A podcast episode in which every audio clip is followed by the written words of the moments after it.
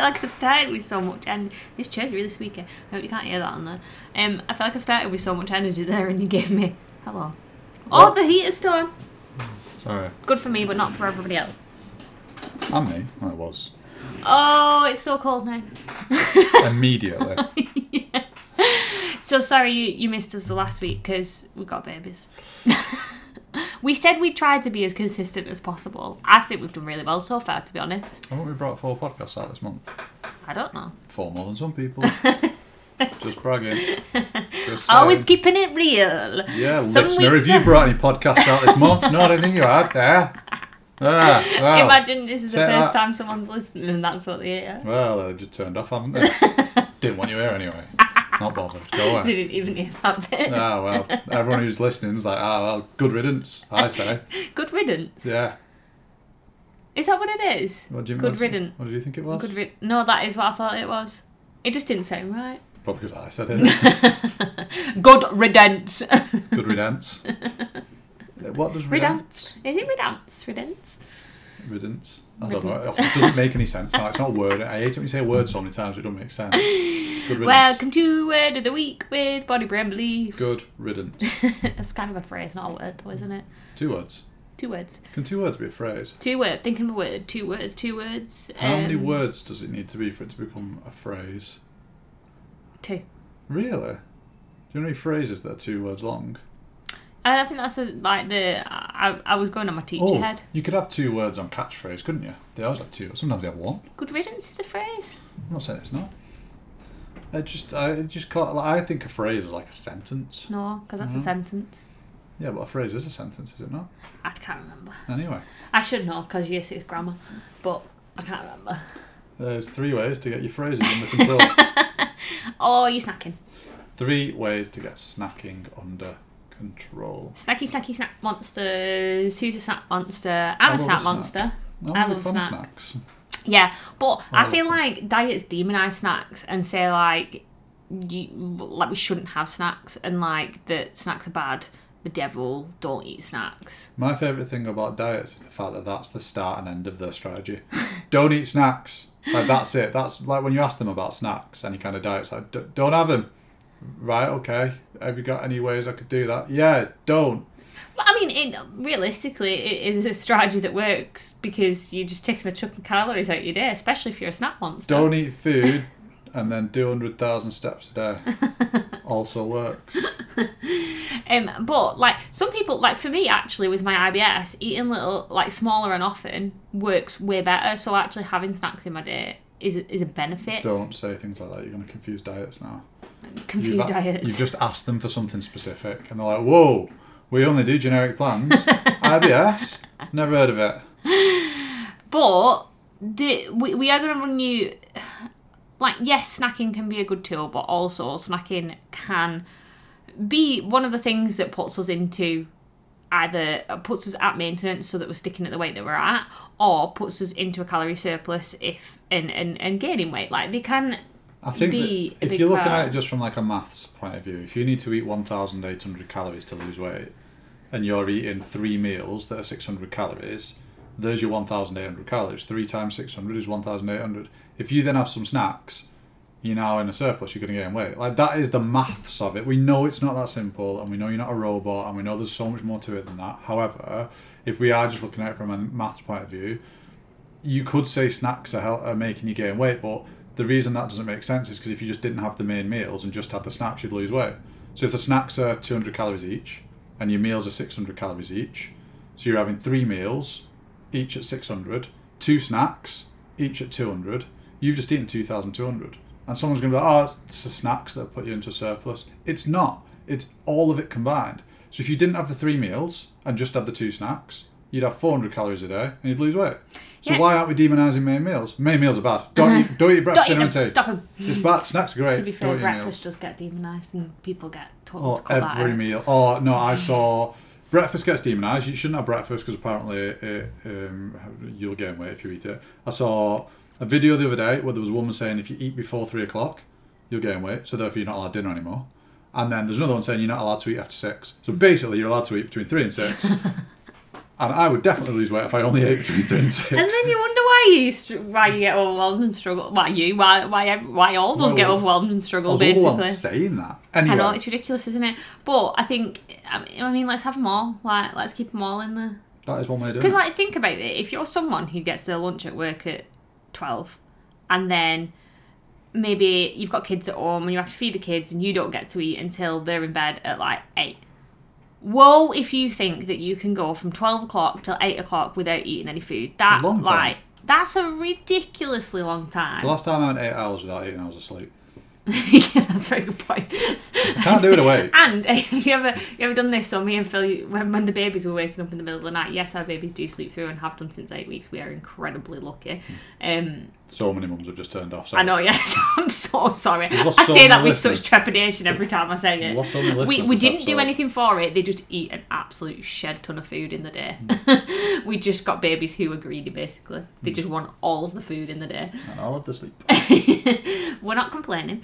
Um, but sorry if you are a mum who doesn't get much sleep. Um, I, I've no doubt our time will come at some point. Mm-hmm. Um, anyway, yeah, but we were getting up in the middle of the night, and me and Phil, both, I don't know if we said this on the podcast, we both admitted that around Christmas time we, we were just eating in the middle of the night because we were waking up and we were really hungry. I'd have like two whispers and a cream egg. You started having an oat bar in the middle of the night. Yeah, because there was no heroes left out too. The heroes are gone. I'd come down at one and have like three heroes, and I bet, oh, there's a few left for later. So Jenna come down at three, and I go back down again at five. Like, where's all the heroes gone? Where are my heroes? Oh, I'm gonna have to have an oaty bar now. Devastated. Yeah. So there we go. That that's a uh, midnight snacking. Yes. Past right. midnight. Let's provide you some value now. Yeah. Go on. Three steps we can take to get snacking under control. Number one kind of contradicts a little bit what we've been saying, because it actually can help you to not snack. But for some people, this is the right way to go about it. Me and Jen say this all the time.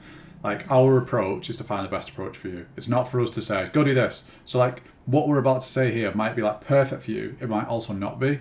So, for the person who actually does feel like not having snacks would benefit them, this could work really well. And it's to plan in meals that actually fill you up. And I know that might sound a little bit obvious. However, we're going to go a little bit more, or a little bit more in depth into it. What often happens is, especially when we start a diet, we plan in a meal, usually at breakfast, that's ridiculously low in calories. So it might be like a two hundred fifty calorie breakfast. And I know it sounds like, well, that's great because now I've started the day on really low calories. But by ten a.m. you've had another eight hundred. Because you wasn't full, you wanted food straight away after it. Like, I, I don't like sort of like mentioning things that I see on like social media and things people doing. But when I do, I never say a name. So I'm about to do it now. I saw somebody the other day having a cake for the breakfast. And like... yes, it was probably within their calories. They also probably overate by ten a.m. because a cake isn't going to fill you up. Like, yes, it fits into your calories. And I know it fits into that agenda of if it fits your calories, you can eat what you want. But then the rest of the day wouldn't have done because you're going to be starving after having a little muffin. Like, you just are. It isn't going to fill up enough of your stomach. It hasn't got enough protein in order for you to actually feel full. And also, it's going to have such a huge impact on your blood sugar levels that when that blood sugar spikes at like its top point, it's then going to drop ridiculously low about thirty minutes later, and your body's going to go, well, can we have some more food then? I want one more. I want, I want another muffin. Give us another muffin. And you're like, well, all right, thanks. I'm really hungry. So you have a second muffin, and it's like eight a.m. And then the same things happen. Your blood sugar goes flying through the roof. It then goes all the way back down through the floor. It's nine a.m. and your body's like, give me another muffin. And this just keeps happening all morning. All so, day if you don't really get any decent yeah. food into you. So it's like, yes, I get that on paper it looks like a great oh. idea. Like, it looks like it's going to work. But if your meals don't fill you up, I know this sounds dead obvious, but you're going to snack in between them. And like we said, it's not that snacks are bad. However... if we look at it from like, just from a maths point of view, just so that I can make my point, if you had a two hundred calorie breakfast, but then ate eight hundred calories between then and dinner, you've actually had a one thousand calorie breakfast. Let's just call it that. You've had two hundred calorie breakfast and eight hundred calories worth of snacks. You've had one thousand calories in the morning before you've had your dinner or your lunch, depending on where you're from in the country or the world.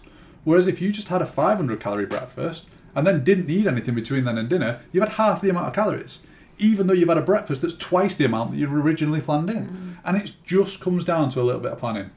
Something we use with every client is V S F. So putting something or creating a meal that is voluminous. There's a lot of it. There's enough of the meal that's going to fill your stomach. That doesn't always mean that it's high calories. Planning in something, F is for fullness. So that often means protein. Like, putting something in there that's going to actually give you the protein that you require, so that your body has to spend time and energy digesting that food, breaking it down, transporting it around your body, storing it in your body. That takes so much effort for your body that you're going to feel fuller for longer, because it takes time. It takes about three hours for that to happen, three to four hours. So your body isn't going to go, I need more food. It's too busy doing that. Whereas if you have a muffin, it's going to digest that, transport it and store it in about thirty seconds and go, give me another one. And then we also have satisfaction, which is where the muffin technically comes in. But it's providing your body with something you enjoy. Because you can sit there and eat broccoli all you want for breakfast. You'll definitely be full up. You'll definitely have had enough volume, because there'll be a lot if you just keep eating broccoli and it's low in calories. But you're never going to be satisfied by that, because broccoli is boring unless you cover it in cheese and bacon. Probably, this is not a good breakfast. Don't have broccoli covered in cheese and bacon for your breakfast. But what I'm trying to get at is, like, it's really important to just give this some thought. It, it's more than just how many, how little amount of calories can I eat. Can I just have a really low calorie breakfast? Even though that feels like the right thing to do, there's so much more to it than that. It's really important we can plan those in so that we can, yes, do the more complex stuff like balance our blood sugar, which sounds so much more complex than it is, but also so we're just full. So we don't actually want the snack. So that we're actually in a position where we're like, yeah, I'm good. I can keep going till the next meal. And by planning in three filling meals, that's going to happen. Yes. Next one is planning your snacks into your day.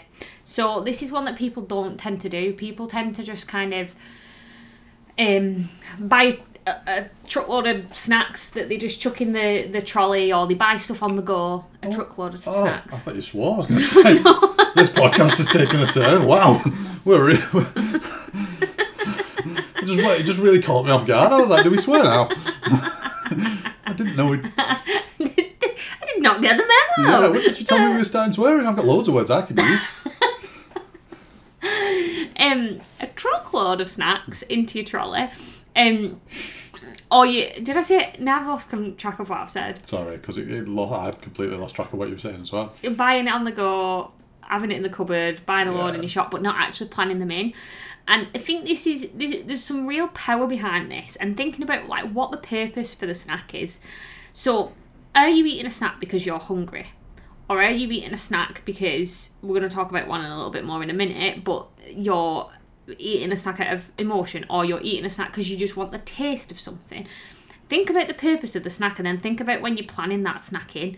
So, for example, if you are someone who eats at, um, the dinner at twelve and the tea at eight, plan a snack into your afternoon at some point, but don't plan in a, for the love of the... Lord, please do not plan in a blooming Skinny Wit bar. Or a Fibre One. Or a Fibre One bar, because that ain't filling you. Or like, a little jelly. It's low calorie, but it ain't filling you. You're just going to keep chain eating them until you hit tea, and then you're probably not going to want your tea because you're probably going to feel sick because very many of them you've had.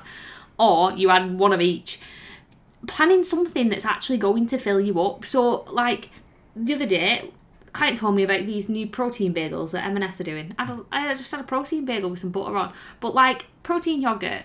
Um, I don't just want to go down the protein route, but I mean protein snacks are helpful. But you could even just have like a piece of toast with some like peanut butter on or something, or a, and a banana, or like have an actual substantial snack. If you know that the snack is there to curb your hunger, then plan something that is going to keep you going to your next meal. Another one I see all the time, people having soup for lunch, getting absolutely starving in the afternoon. If I plan soup in for my dinner, I I called it lunch and dinner in one sentence there. Mm. If I plan soup in for my lunch, dinner, whatever you want to call it, I always make sure that we've got a protein yogurt in that I can have in that afternoon, because I know I'm getting hungry quickly, unless I've got a soup that's like super high in protein, which might make things a bit different. Uh, we do a lovely little meatball soup on B B C Good Food. It's called meatball soup. You just did a pun that you didn't even know. Did I? Yeah, soup that's super high in protein. super high in protein. Super high.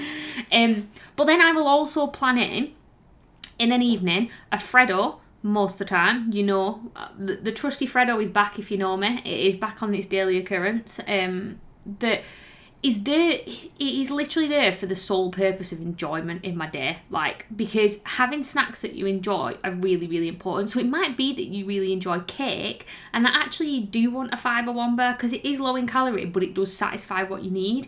Um, plan that into your evening potentially, when you can sit down, enjoy it, eat it mindfully, experience it, really savour it, because it is there literally just for taste and not to actually fill you up. And that is when you want it and crave it the most, so plan it into there. So really think about it. Another really good one is um, having a bit of what you want and adding a bit of what you need to it. So for example, um, one that a client did that I always love is um, she had an apple but just put a teaspoon of Nutella with it. Like a little bit of something she needed because she wanted something that felt it was like a little bit low calorie, but then she also added in the Nutella because that was something she wanted, but she just moderated the amount of it that she was having with it. Um, so it was a really enjoyable snack for her. So it's it's thinking about how you can maybe add to that as well, to maybe add a little volume to the thing that you, you're craving. And then number three, understand what emotions are actually leading you to snacking in the first place. Because it's very easy for us to, and I revert back to what I said before, we don't just want to give generic advice and say the reason that everybody's snacking is because they're not eating substantial meals. You may be eating a substantial meal and going, yeah, but hang on a minute, I'm still snacking. Well, actually, it might be a completely different reason for you. It might be an emotional situation. You might be someone who, when you get really stressed, turn to a snack. You might be someone that when you feel anxious or bored or busy or whatever it might be, you turn to snack snacking as your comfort, almost as the thing that uh, provides a comfort blanket to how you're currently feeling. And if you don't go through the process of understanding those emotions, it's going to be impossible to find the actual solution, because we're always going to revert to things like willpower and discipline and motivation, telling ourselves not trying hard enough, starting again on Monday and saying, right, I'll just not snack today, then getting stressed, then snacking anyway and wondering why it's not changing. And of course, you know, things like filling meals can help sometimes because it can help you make different decisions in those moments. So if you are feeling full and you want a snack, it's it's a lot easier to be actually in the position to check in with yourself and go, well, hang on a minute, I'm feeling really full right now. I had a substantial breakfast that was voluminous, it was filling, it was satisfying. I have it every morning and every morning it works. And today, for some reason, it's nine a.m. and I really want I really want a chocolate bar. Why is that? Because I never want one. Like, that doesn't make sense. Well, actually, I've had a really stressful start to the day. The car broke down on the way in. I had to then get a lift into work. I've come in, I've got twelve emails and I thought I only had ten. I've got two big jobs on that I weren't expecting. Maybe that's why I want the chocolate bar, or maybe that's why I want the brownie or the donut or whatever it might be.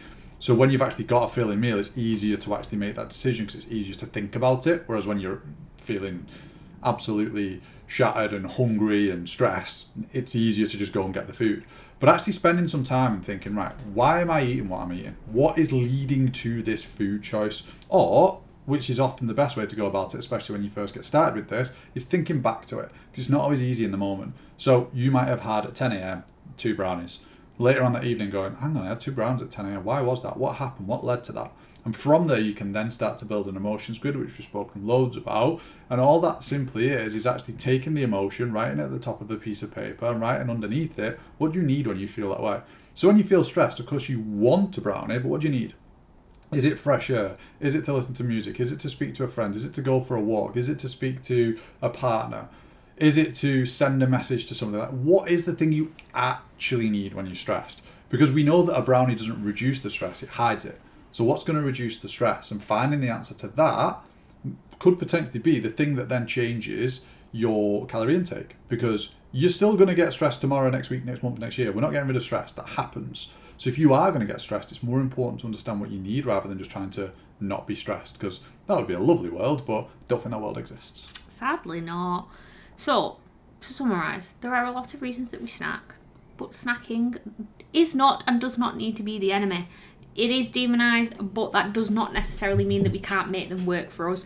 I would say that, like like Phil just said, there are so many reasons that people snack, and this is really, really individual. So, like, when clients come to work with us, we always get them to do, like, a food journal so that we can look at the reasons that they're snacking and, and help them with their specific strategy. But I would say that these are probably the three most common that we see. So our kind of message to you really is to really spend some time trying to understand why you snack, or, or or what it is you're trying, or what you're trying to get from snacks, basically. But actually then thinking about how you can maybe use snacking to help you achieve your goals, or alternatively, maybe maybe that actually it really works for you to get rid of snacking, but focus on those meals if that's the case for you. Um, So yeah, that is our top tips for snacking. Now I get to put you on the spot, and I'm really excited about this question. I'm a bit because confused because of what? what note you've just got up. What? Is that anything to do with the question? Nothing to do with the question. I just remember I haven't done my wins and gratitude for today, so oh. I thought I'm going to open it now so I don't forget to do it in a minute. You just open it. I was like, what? Is your question going to be like, what's my biggest win from the week? I'll be or... honest. I was thinking that my goals for this week with my coach um, were something to do with